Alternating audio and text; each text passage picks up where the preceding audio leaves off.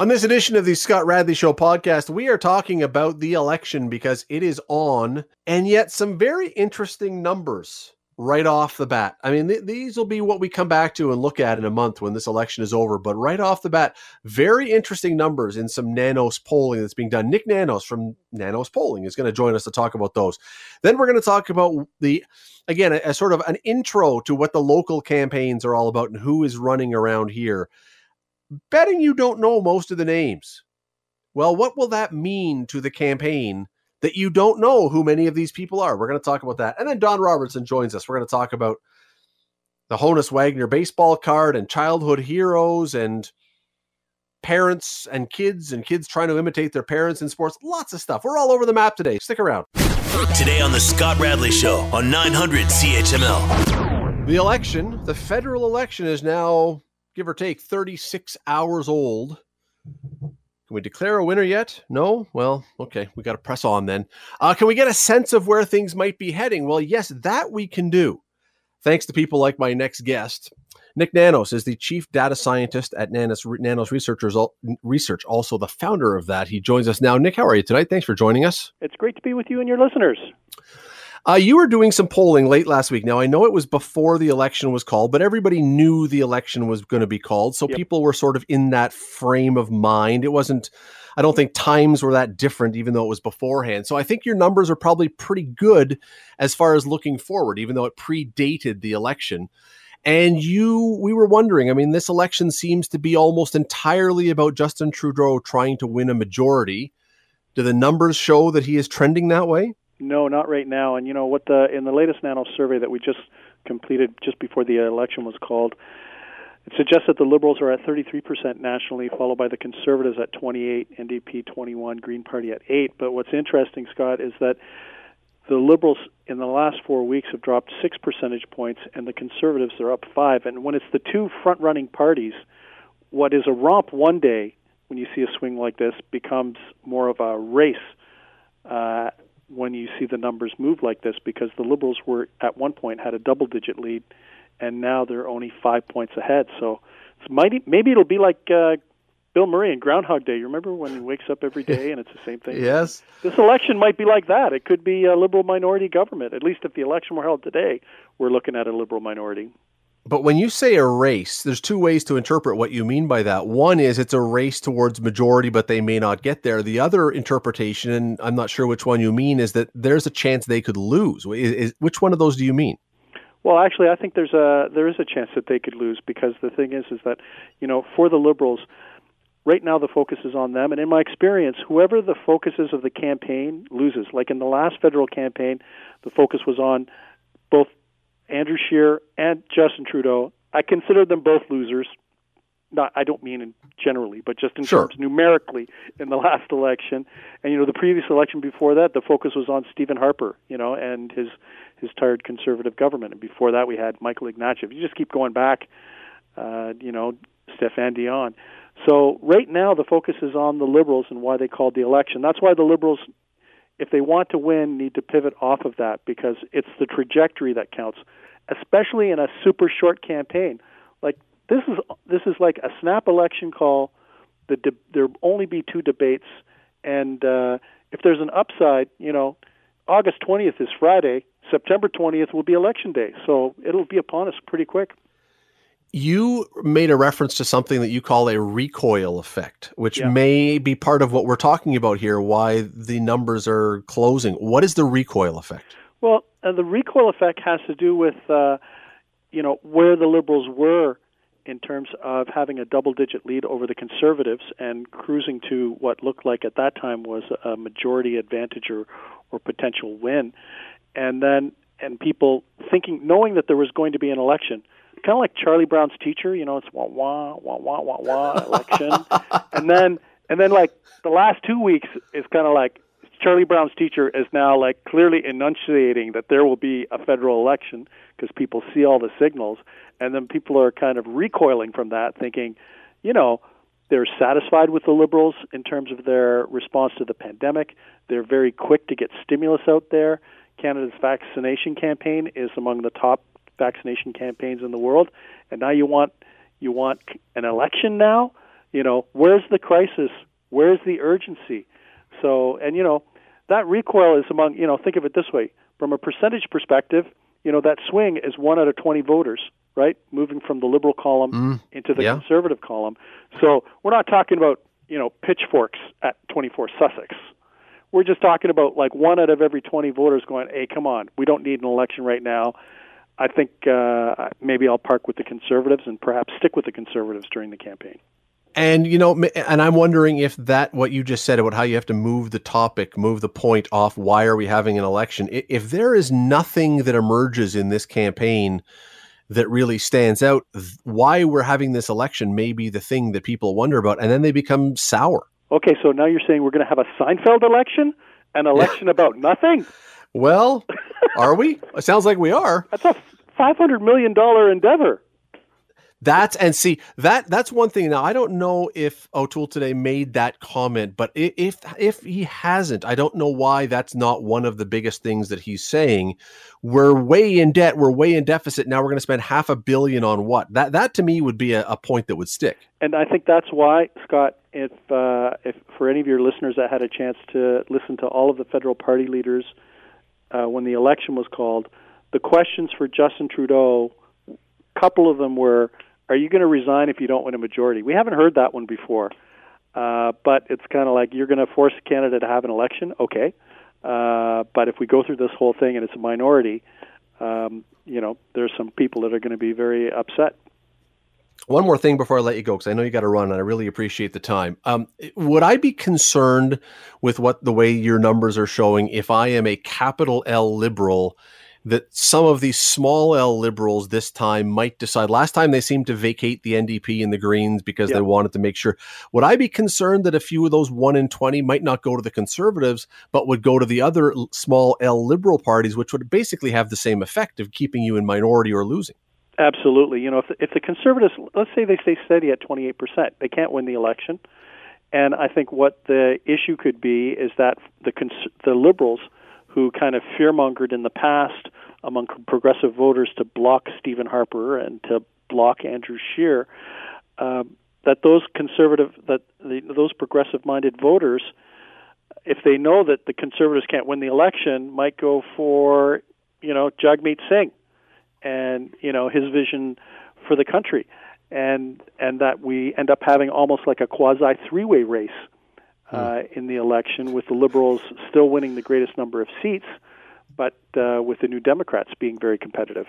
Yeah, and then guess what? You and I will be talking about this again in another six months when we have another election to come up with because of a confidence vote. Uh, Don't tell my wife that, okay? Don't tell my wife that.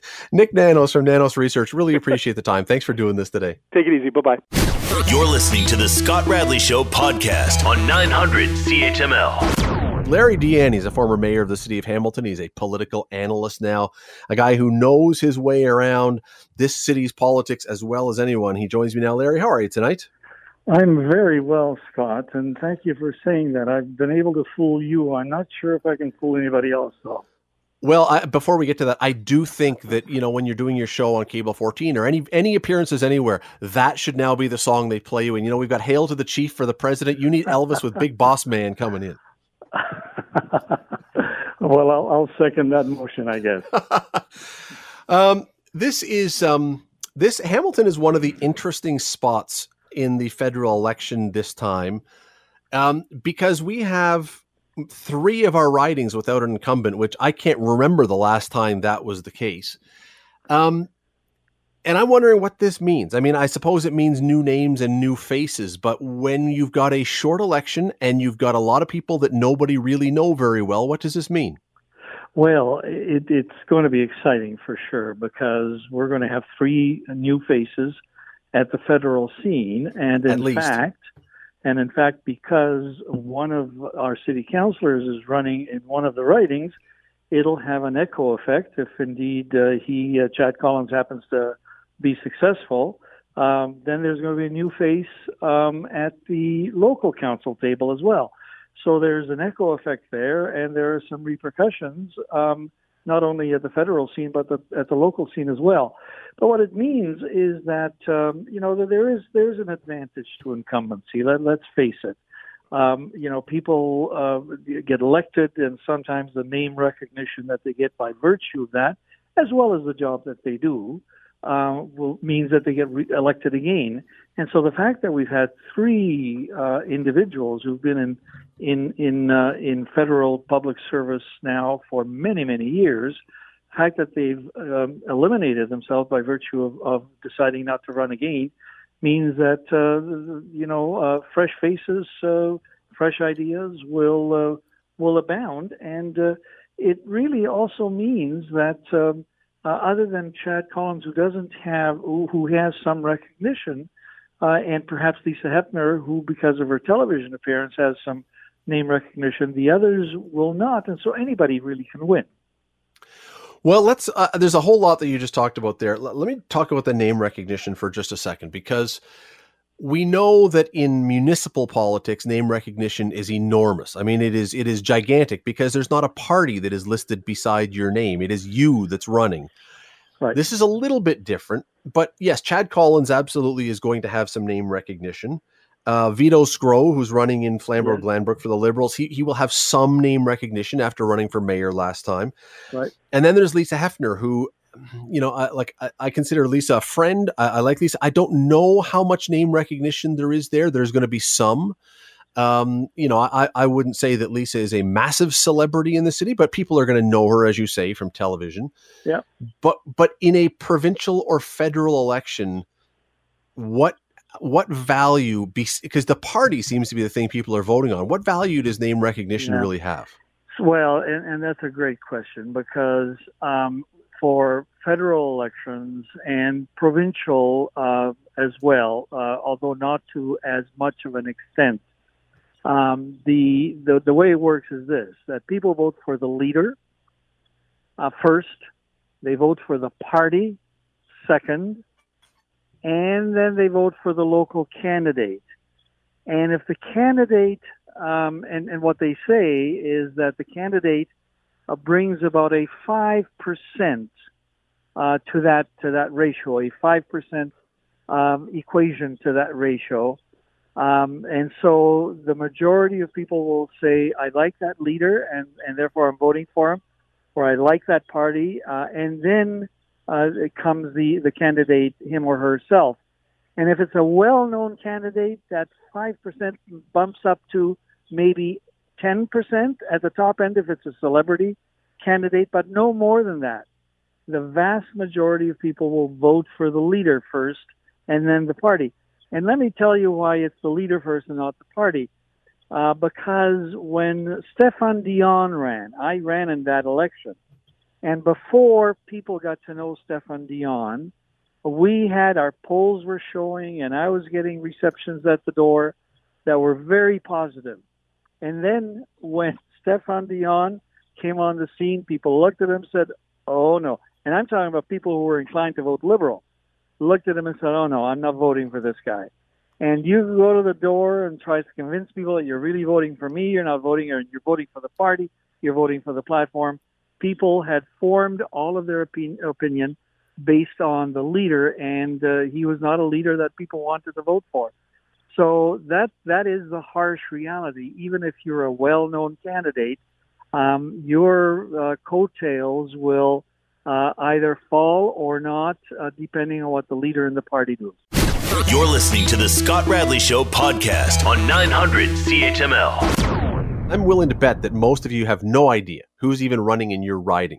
Here's the Hamilton ridings and who's running. Flamborough Glanbrook, the incumbent is David Sweet. He's not running again. Vito Sgro for the Liberals, Dan My- Muse for the Conservatives, Lorne Newick for the NDP, Martin Smith Green. Hamilton Center, Matthew Green is the incumbent, Margaret Bennett for the Liberals, Fabian Grenning for Conservatives. Uh, Hamilton East, Stoney Creek, Bob Bratina, the incumbent, not running. Chad Collins for the Liberals, Ned Kuruc for the Conservatives, uh, Nick Milanovic for the NDP. Hamilton Mountain, Scott Duvall, not running, incumbent. Either either Lisa Hepfner or Bruno, Bruno Uggenti. They're deciding that apparently tonight for the Liberals. Al Miles for the Conservatives, Malcolm Allen, NDP. And Hamilton West, Ancaster Dundas, Filomena Tassi, the incumbent. She's running again. Bert Laranjo for the Conservatives, Roberto Henriquez for the NDP, Victoria Galea for the Green Party. Larry Di bring the mayor, the former mayor, back in. Now a political analyst and watcher in this city. Uh, Larry, as I say, I'm willing to bet that many of those names people don't know anything about, which would suggest that if you're on top of things and you're interested, you're going to go out and search and find out what they stand for. But I'm I'm not positive that. I mean, people are busy; they got other things going on. This is a snap election. I'm not sure people are going to make that effort. I think this is going to be, as you say, just a vote completely on party in a lot of these cases. Don't even care who's running. Well, and and and of course, um, um, I, I, you know, I assumed that uh, Lisa would be the candidate uh, up on the mountain, and of course, as you pointed out, there is a, uh, a nomination tonight, and Bruno Genti, who's a friend of mine, will be very cross with me for making that assumption because he's in it as well. And so we'll find that out. But you're right. Uh, this is, um, uh, you know, this is a, a quick election, 36 uh, days, uh, which is the shortest you can have. Add to that the fact that it's during the COVID period, where you don't have the usual, uh, you know, campaign office launches. You don't have the financial um, uh, parties that candidates have, where they gather people to raise some funds. You don't have the rallies that you typically do as well. So it's going to be a media driven campaign. The message is going to be delivered by the central parties themselves and the performance of the leaders and what the news reports say about those leaders. And then that, that filters down to the local level. And at the local level, I know that the candidates will be knocking on doors, but believe me, they will not be able to get to every single door during this period of time. They'll probably drop off some brochures or have them mailed to people. They may do some uh, media advertising in the local paper or maybe radio, uh, but they are going to rely very, very heavily, A, on their name recognition, but the fortunes of the leader and the party and how they're presented in the general campaign itself and that's going to determine how people vote. I, I suspect. And I don't want to be too too cynical, but I'll tell you, I, am not even sure that this campaign is going to change anything. I really believe, Larry, that right now, the vast, vast, vast majority of people already know who they're going to vote for, and nothing that happens. And I I wouldn't have always said this, but last campaign or just before the last campaign, when those pictures of Justin Trudeau with blackface came out, I thought, oh man, that that's that's a death knell, and it did Nothing. And and I look and I go, I, am not sure that anything that happens in this campaign is going to change anything. Well, it, it, here's what might change. Uh, uh, let me agree with you that I think the opinion of the leaders is baked in. I think that um, uh, Mr. O'Toole is going to have a difficult time. I mean, he couldn't convince his own party to adopt some of his views, and so he's going to have a difficult time, I think, changing the perception uh, of uh, of a weaker leader or leader that may not be ready um, uh, to change that, that perception wholesale is going to be difficult for him. But I'll tell you what may change some minds, and that is the stand on issues. And we know that uh, the conservatives just today, and I think it was good that they did this, they tabled their platform. And really, they're running on, I think, four or five bullet points. Uh, one of them uh, having to do with uh, helping businesses and creating jobs a second, uh, and maybe it's the fifth, uh, having to do with balancing the budget in 10 years. But also, they've tabled some legislation, or at least some uh, platform ideas on uh, on daycare, uh, and they've also announced that they're not going to mandate vaccines for teachers or fe- sorry for federal workers and workers within their jurisdiction. And that I think is going to be a wedge issue. The other issue, I think, that'll favor the liberals, who've been very, very liberal, and they've taken their label very seriously in terms of providing funds to help Canadians during COVID. And they said that they're going to do more.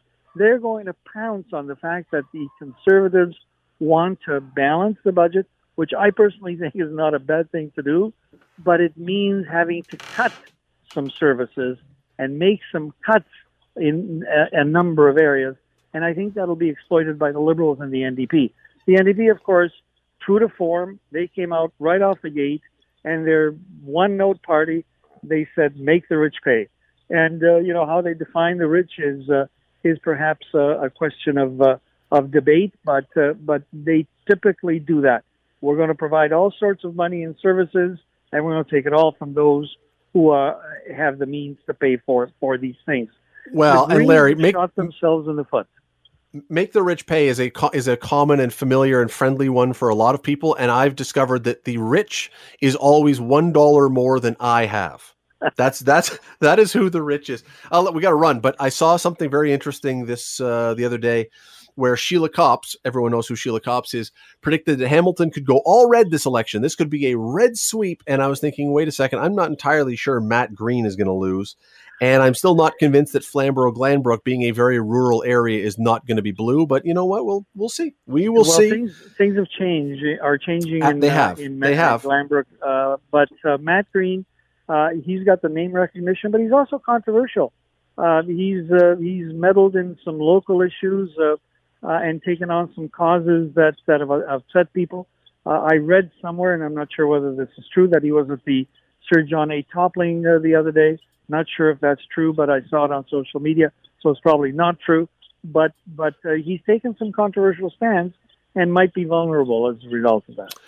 We will have lots of time to talk about this, and we will for sure. Uh, Larry Di really appreciate the time today. Thanks for doing this. All the best. You're listening to the Scott Radley Show podcast on 900 CHML. It is Monday evening. You know what that means if you're a regular? That means it's time to bring in Don Robertson, who is the guy who runs the Dundas Real McCoys and ComChoice Realty and the 2014, and as we say every week, soon to be again Dundas Citizen of the Year, if we have anything to say about it. Joins us now. Don, how are you tonight? Good, Scott. How are you? interrupt your dinner? no, having a drink of water before I started. No, dinner was dinner was about eight minutes ago. I got home at quarter and seven and tried to figure out what I was going to have, and I walked to the garden, said tomato sandwich. So we're done. There you go. Well, that's very healthy and very fresh. So well done. Uh, I wanted to ask you about this. I, I don't know if you saw this story from the weekend, but Muhammad Ali's grandson has decided to be a boxer and had his first fight won by TKO. The guy he fought was one step above a tree stump as far as being able to defend himself. The guy was horrible. Nonetheless, Ali, you know, you gotta you gotta make sure that you win if you're Ali's grandson and you're in your first fight. Would you have ever wanted to be would you have ever wanted to be someone whose parent or grandparent or someone you carried the name or the genes of someone who was the best in the world at what they did? Would you because I mean it can open doors, but it can also be a heavy, heavy load to bear. Yeah, both right? And the expectations are so great. I think uh, Gretzky's one son went the baseball route, and uh, Wayne, by all accounts, was a pretty good ball player too. But going the hockey route, if you're a hockey player, or a boxing, the boxing route, if you're a boxer, is going to create comparisons which are unfair to, first of all, the kid or grandkid, because chances are very few people in the world ever measured up to the greatness of you know, the one you're following. I can give you a real example. Blake Hull played for us uh, for a year uh, when we were the Flamborough Muscamatos. And uh, the next year, Bobby Jr. tried out with the Leafs, and I went down to training camp and said, if it doesn't work out here, I got a great idea. So he came and played senior and uh, wore number 13. Because we assumed he'd want nine. And it was like, are you kidding me? First of all, my name is Bobby Hull Jr. The last thing I'm going to do is wear nine. Like, who can, you just can't live up to those expectations.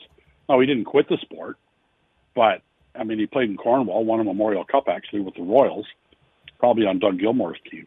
But he said it was brutal. Like Blake said, it was a lot easier on him, but still not a lot of fun. So it's it's tough, especially when you're in the same sport. So anyway, yeah, and the, uh, no, but the flip side, the, the flip side is that Ali's grandson, if he is not Muhammad Ali's grandson, there is not one person in the world who is aware that he had his first fight on the weekend. Like he is fighting in the basement of a YMCA in front of his trainer and the other guy's trainer, and that's it. Instead, he's got worldwide coverage. So as I say, the doors can be open, but you're you're absolutely right too. You once those doors open, you know the spotlight is going to be on you. Well, Ali's daughter uh, boxed for a while.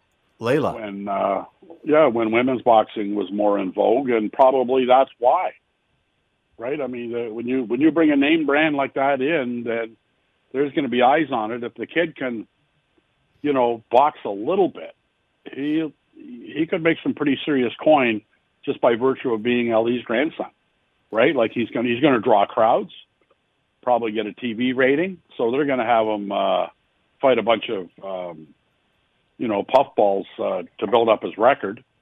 He wouldn't be the first guy that's happened to, and you know next thing you know he's going to be eleven and two and and uh, maybe get you know a shot that everybody else or not many would get. Yeah, at which point he gets his block knocked off and we all forget about him. But I, your point is, uh, I mean, you look a, a number of years ago, probably 15 now, uh, the league that you started when you started it as the Colonial Hockey League became the United Hockey League, and I went down to Port Huron, Michigan, because you mentioned Wayne Gretzky. Wayne's brother Brent was the last of the hockey playing Gretzky's, and I went down to write about him. And it was entirely unfair because he looked like Wayne. He skated like Wayne. He played the same position as Wayne. Uh, he even, and I thought this was, I don't know whose idea this one was, but it was a bad one.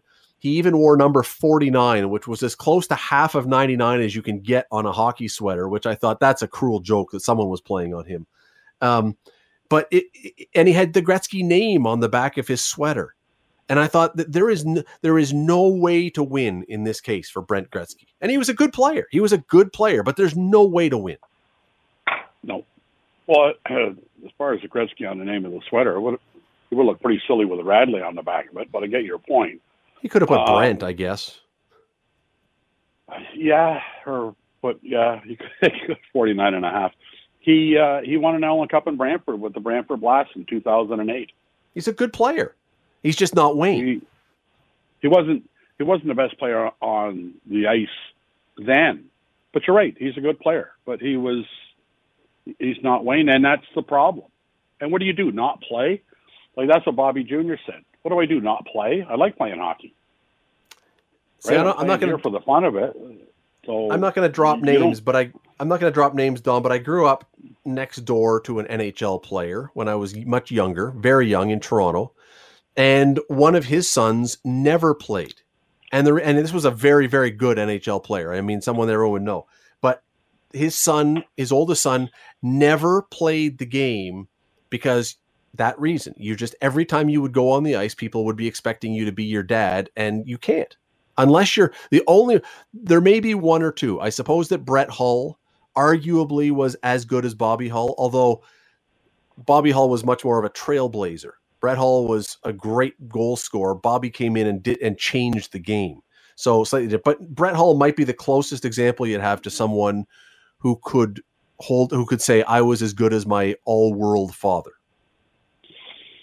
Well, when you're talking about elite, there's, there's been lots of father sons, and if we stick with the hockey theme, uh, like Nick Foligno that played in Toronto, I mean, there's been uh, the Stastny kid, but the difference in, in the analogy I just used, their fathers weren't the premier player in the game.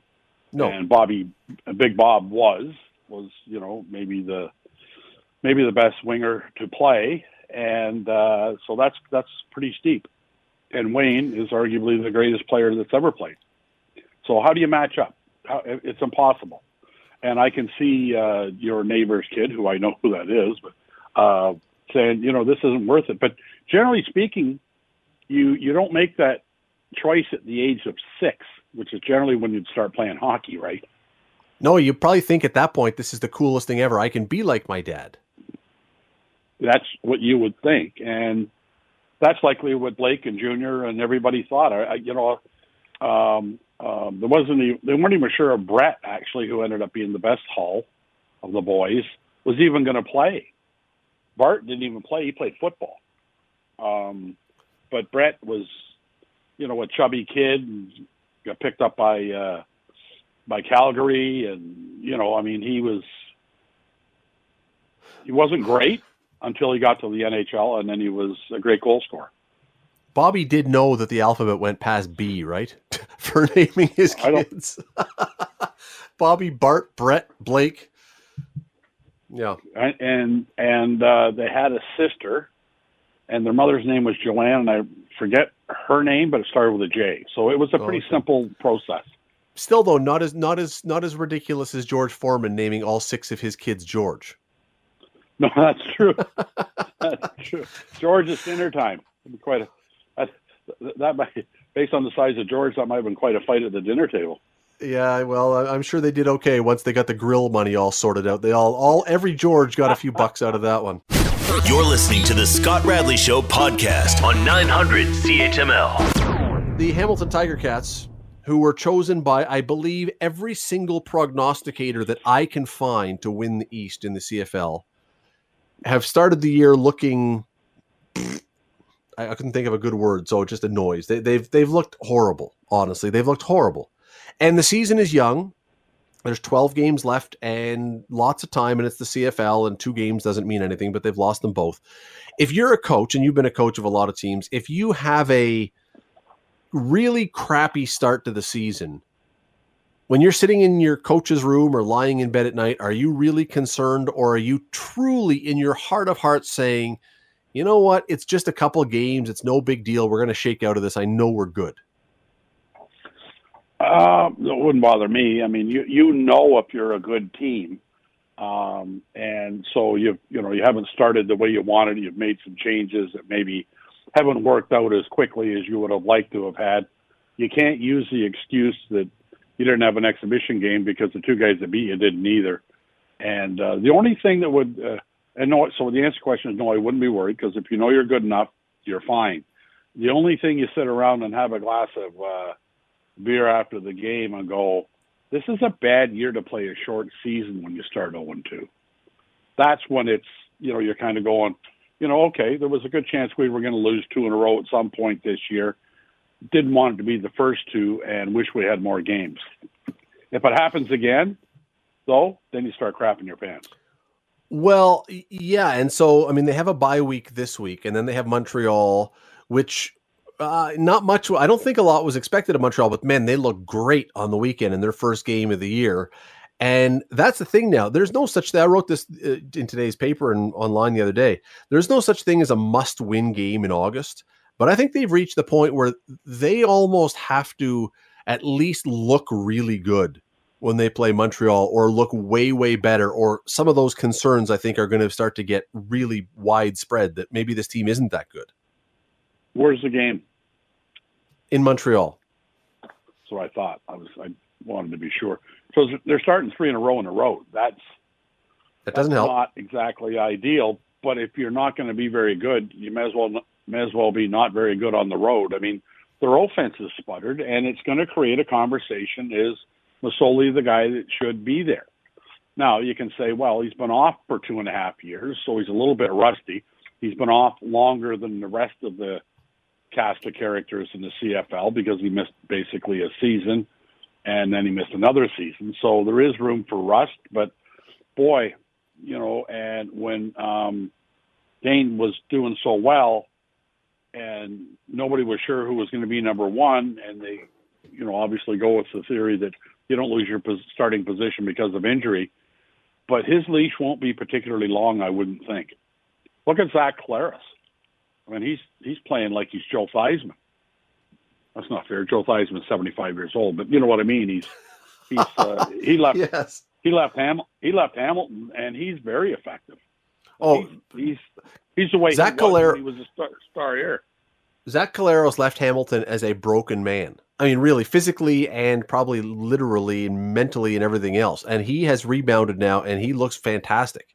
And that's not to say the Ticats should have kept him because at that time there was no reason to. Like, he, full credit to Collaros for turning it around. But uh, again, I think you know what? If you lose to Montreal, the season is still not anywhere close to over. It's not a must win, but if you lose to Montreal and once again your offense can't get anything going and your offensive line looks overmatched, uh, if you lose three in a row that way, because again, three in a row losing, if you lose it in different ways, you go, all right, well, whatever, we're figuring it out. But if you lose three in a row the same way and you've had a bye week to try and fix these things, that's when I think you look at it and you start to get concerned. I don't, I, I fully expect they're going to look way better when they play Montreal. But if they don't, my goodness. Plus, hence my term. That's when you crap your pants when it's three in a row, and it's it's not like they they should have won one of the two they lost. They should have won either one of them and didn't. And uh, when you get on a roll, good teams, and I've been fortunate enough to have more than my share of them, you start winning games you shouldn't win. And that's the hallmark of a really good team. You know, we kind of, you know, keep an eye out for the police because we just stole two points out of this building, but um, they haven't they haven't lost anything they should have won yet. Like they didn't get anything stolen away from them or a, a block punt or a fluke fumble, and you know what I mean. Like they they they nope. got what they deserved in the first two. Except and you're right. You're you're 100 percent right. The one thing though that it's hard to not remember is that last time they played, they uh, obviously last year they didn't play, but the last time they played, they only lost three games in the entire season, and now they're starting 0 and 2. And theoretically, based, I mean, if Montreal, if that game that Montreal played was true Montreal Alouettes and not a fluke, legitimately Hamilton could lose as many games in the first three games of the year as they lost all last year. That's going to cause some panic, especially in a Grey Cup year when you're hosting and everybody is expecting you to be in that game, boy, it's um the the pressure will build. I, as I say, I expect a vastly different looking team. I don't really know why I do. I just do, but uh, we'll see. We'll see. But uh, well, boy, the the fifth quarter after the Montreal game, if they don't win or if they look bad again, uh, Rick Zamperin may want to uh, have the censor button, his finger looming over it, because I have a feeling people may not be happy. Yeah, it's. Uh, I mean, there are expectations, and they are better than they played. But I mean, there's a reason you play the games, right? They're not played on paper. It is. Uh, it's an interesting one. It's a. It's a situation, and again, I, I don't. Uh, I. I don't. I'm not along with the people saying they've got to win, they have to. This is no, no. It's not a must-win game, but you got to start showing that you're able to pull out of this funk a little bit. On the other hand, Don, it is the CFL, and you could lose your first six, maybe seven, and still make the playoffs and roll in and win the Grey Cup. So there's time. You're listening to the Scott Radley Show podcast on 900 CHML. Don, I don't know if you saw this story on uh, from the weekend this is one of those ones that just we've heard about this before, but the number just keeps going up and up and up. The the one, I think it's the only one, the mint condition Honus Wagner baseball card that Wayne Gretzky owned at one time with Bruce McNall and has bounced around, sold on the weekend for six point six million dollars. A little, probably two and a half inches by one inch piece of cardboard. Six point six million dollars, which of course when this first sold and when Wayne Gretzky first got his hands on it, we first became aware, sent every kid scrambling to their basement to try and find their card collection or adult that their mom had thrown out. But do, do you, in all your time in sports, obviously it's not a Honus Wagner card you own, as far as I know. But have you kept anything? Do you keep any memorabilia that down the road you go, you know, I think this could be worth something? Nothing. I don't have ticket stubs. I don't even have programs from uh, you know the Brantford Smoke or the Watts nothing. I just I mean if I do it's in a box it's a fluke. So I'm not a collector. I I gather memories and when that goes I guess I'm done. But I don't. Uh, I did have hockey cards when I was a kid and always got in trouble because my dad said you're going to ruin the spokes in that bicycle if you don't take those cards off there. So I'm sure I burned through a few hundred thousand dollars worth of you know Bobby Orr and Bobby Hull original cards, but uh, yep. I don't. I don't know. Do you? I have a couple things, but it's it's like fluke stuff, like complete fluke stuff that that have landed in my lap over the over the years. My my dad was very much involved with Big Brothers, uh, the organization, for years and years and years. He was involved with Big Brothers, and in the very first year of the Blue Jays, in about the third week of their first season, they had Big Brothers Day at Exhibition Stadium. It was a doubleheader against the Texas Rangers. I remember Toby Harrah was on that team. I don't know why. Anyway, and Big Brothers was singing the national anthem, and so his little brother, who he looked at, uh, couldn't be there, so I stood in. So we're practicing down the left field line at Exhibition Stadium, where the third base line and the outfield there was an opening for trucks. They used to park trucks. They were practicing there, and a ball in batting practice came flying over and my dad dove under a transport truck. Thankfully, it was parked and grabbed this ball and gave it to a PR person for the team, and it got signed by every one of the original Blue Jays, which is kind of cool. I have no idea what it's worth. I've never taken it for any kind of testing or anything like that. But it, you know, you look and you go, okay, that's probably worth a few hundred bucks. But that that's the extent of it. That's the extent of it. Be worth a lot of money to the right guy, right? I mean, what did uh, what did Gretzky and McNall? They paid like six hundred grand or something. Yeah, ridiculous, yeah. didn't they, for that card? And now it's selling for six million. I would think that baseball would be worth a lot of cash. Must have other stuff. Uh, there's a few other things, but I, I, you know, I look at this and I think, you know, the, I, I don't remember the story of where the Honus Wagner card was found or who found it or anything like that. But you know that somewhere down the road we're going to hear a story of somebody finding in their basement their their grandfather's collection of cards that he didn't even know he had that was in a cigarette box from 1940 in his basement somewhere when Grandpa dies. You know that we're going to hear a story about some mint condition Bobby Orr card or mint condition Mickey Mantle card or something like it, it's inevitable that some of these are going to be found. Chevy Chase might find one. He's got lots of stuff in his attic from. That's that's true. Along with the home movies for Christmas vacation, Yeah. and it may not even be a That's where- card. That, but that's where it's going to come from. Cards are. Yeah. are I mean, you, you got to find something that you can authenticate, though, right? That somebody can, and I don't know who that is. I mean, some of them almost look like they were paintings rather than pictures, the real old ones, right? Yeah.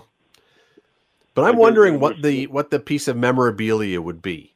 Uh, uh, because I mean, remember Paul Henderson's sweater from the 1972 series went on auction. I think it sold for a million bucks, and I was thinking I would have expected more than a million. But okay, a million a million is still a lot of money. Um, you know, we we have the famous story in in Hamilton here of of the search for the Hamilton Tigers sweater that has never been found. It's the only apparently the only professional team that we don't know where there's a sweater in existence. And although they did find it, we think, and then it got lost again. So who knows what's uh, what's going on with that? But I, I don't know. I, I'm trying to imagine what would be the thing that would move the. You know who was the? It was the most unlucky. It was remember the guy who McFarlane. He owned he owned collectors, and he bought the uh, Mark McGwire home run ball when he beat when he passed Roger Maris, and he spent I don't know three million bucks on it or something, saying this will be lasting for all time. And then five years later, Barry Bonds passed it, and the ball the ball was basically useless. It's like all right, well, say vie, I guess. Well, yeah, there's there's there's probably more equally tragic bad investments in cards than there Yes. are Honus Wagners. Like there's there's lots of things that you know you pay too much for them, they don't work out. The Toronto Maple Leafs did that with defensemen for years. Why don't we pay a lot of money for this guy and he'll be really good? Yes, yes. If we pay him a lot, it's going to make him better. That's right. All right. So We l- pay him forgetting what's the Chris Pronger. Sorry, and he must be as good as Chris Pronger. there you go. So leaving aside then what's the most valuable, let's just let your imagination run wild for a second here. What would be anything, the thing, the piece of sports memorabilia, price is no object. If you were offered that you could take any bit of sports memorabilia from any any moment, is there something that you can think of that you would say, yes, I would like to have that on my mantle? That's the thing that I think would be the most meaningful to me. Does it have to be real or make believe? Well, can, be what, what's the make believe one? My NHL rookie card. Oh, okay. Yeah, that would do it. That would do it. No, a real thing from know. a real. I I don't know. Maybe I mean I'm a big Bobby Hull fan because he was so good to us uh, when his boys played, and you know came to so many games and made so many people happy. I think maybe you know the stick he scored his most goals with, or something like that, would have not not just famous meaning but personal meaning to me. Um, I know that's not real sexy and. No. Who was your favorite what a lot player? Who was your hero? Who was your sports hero as a kid? Probably Bobby Orr. I mean, I tape my stick like him, you know, one and a half pieces of black tape ringed around, and that's probably who I wanted to be the most like when they put me back on defense, and I ended up being a center, so it was short lived. But I, I think he was probably one of my favorites all time would have been Bobby Orr, and I've had the opportunity to golf with him.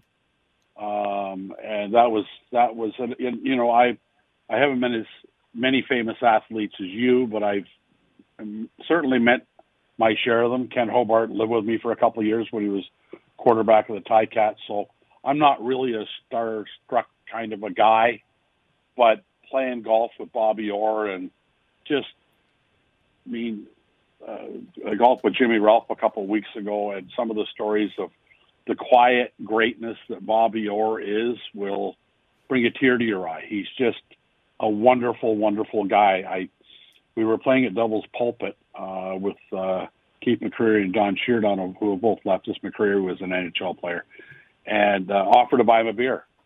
And this is 30 years ago. And he looked at me. He said, "Get two for yourself and keep drinking as long as you can." And he says, "Maybe you'll catch up because I don't drink now." So that told me he probably had a few pops during his day, but uh, I've never known him to take a drink. But um, you know, so obviously he was great at everything he did. Um, so you know, I guess it would be Bobby Orr.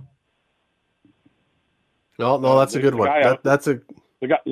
The guy I wish I wished I could have been like as an athlete was Eddie Feigner, but wow, that's uh, really well. I, I mean, the king in his court. Yeah, right. Yeah, yeah. No, and that's he, uh, he, he, he was great. I mean, I, I mean, I, I remember reading a lot about him. The king in his court, his four man baseball team, and uh, they were all drinking after a game one night, and he was bragging, and he said, "I'll tell you what, guys, the catcher and I will take you guys on." And they laughed at him, and they played. And uh, when the game started, they walked the first two, walked him and the catcher. So he's out of players, and that's how we ended up with four. so if the bases were loaded, they still had somebody to go to bat, and that's how they figured they'd beat him. But that's how good he was. And uh, I uh, we put on a show in Waterdown with them, uh, the Linda Merchants that I helped run, and uh, he was he was an amazing guy and, and very humble. And but boy, he was a uh, he was probably the best fastball pitcher to ever hit the planet. And you know, if you're not a fastball fan, it wouldn't mean anything to you, but it meant a lot to me. Yeah, he was that. That's a, that's a niche one, but but for sure, if you're into that, that was uh, people. If you don't know who Eddie Feigner was, look it up. Um, the King in His Court. After we're done tonight, it's uh, it's worth a, a look. You're listening to the Scott Radley Show podcast on 900 CHML. I uh, don't. I th- these are numbers that are just stupid.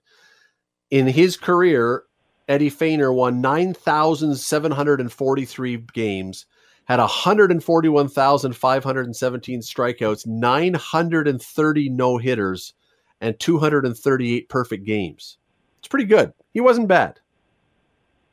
No, and he didn't. They didn't play the uh, Washington Generals either. I mean, they would play senior fastball teams, and when they were in Waterdown and we did it, they played the Waterdown Lanes, who played in the Big Four. So, you know, he had uh, he didn't cherry pick.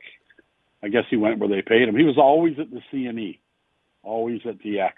You know, I, I love you playing the Elvis stuff. I remember where exactly where I was when I heard on the radio he died. I was right beside my parents' old store in Lynden, and I kind of laughed when you were describing how he died. I guess that was the way the king was dethroned. But um, sorry, we're not laughing lot. at Elvis. Or well, kind of, um, but not the fact that he's dying. But yes, yeah, so a very inauspicious way for the king of rock and roll to end his his time on this earth. Um, yeah, although you know, Don, there are so many, and we're getting into something entirely off track here. So many of the greatest musicians of all time die in the most disgusting and unfortunate of circumstances, choking on their own vomit, having drug overdoses, having this or that. I mean, th- there aren't too many glamorous drug deaths or dr- uh, rock star deaths. There just aren't.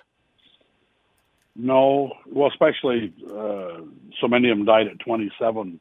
Joplin, yes. Hendrix, and there was a slew of them, and it's it was a lifestyle back then. You don't seem to see as much of it now. Um, Keith Richards, by all accounts, has died 33 times, but he's still playing. There's uh, Keith there's Richards no is like a Twinkie. Keith Richards is the human Twinkie. He has an indefinite shelf life.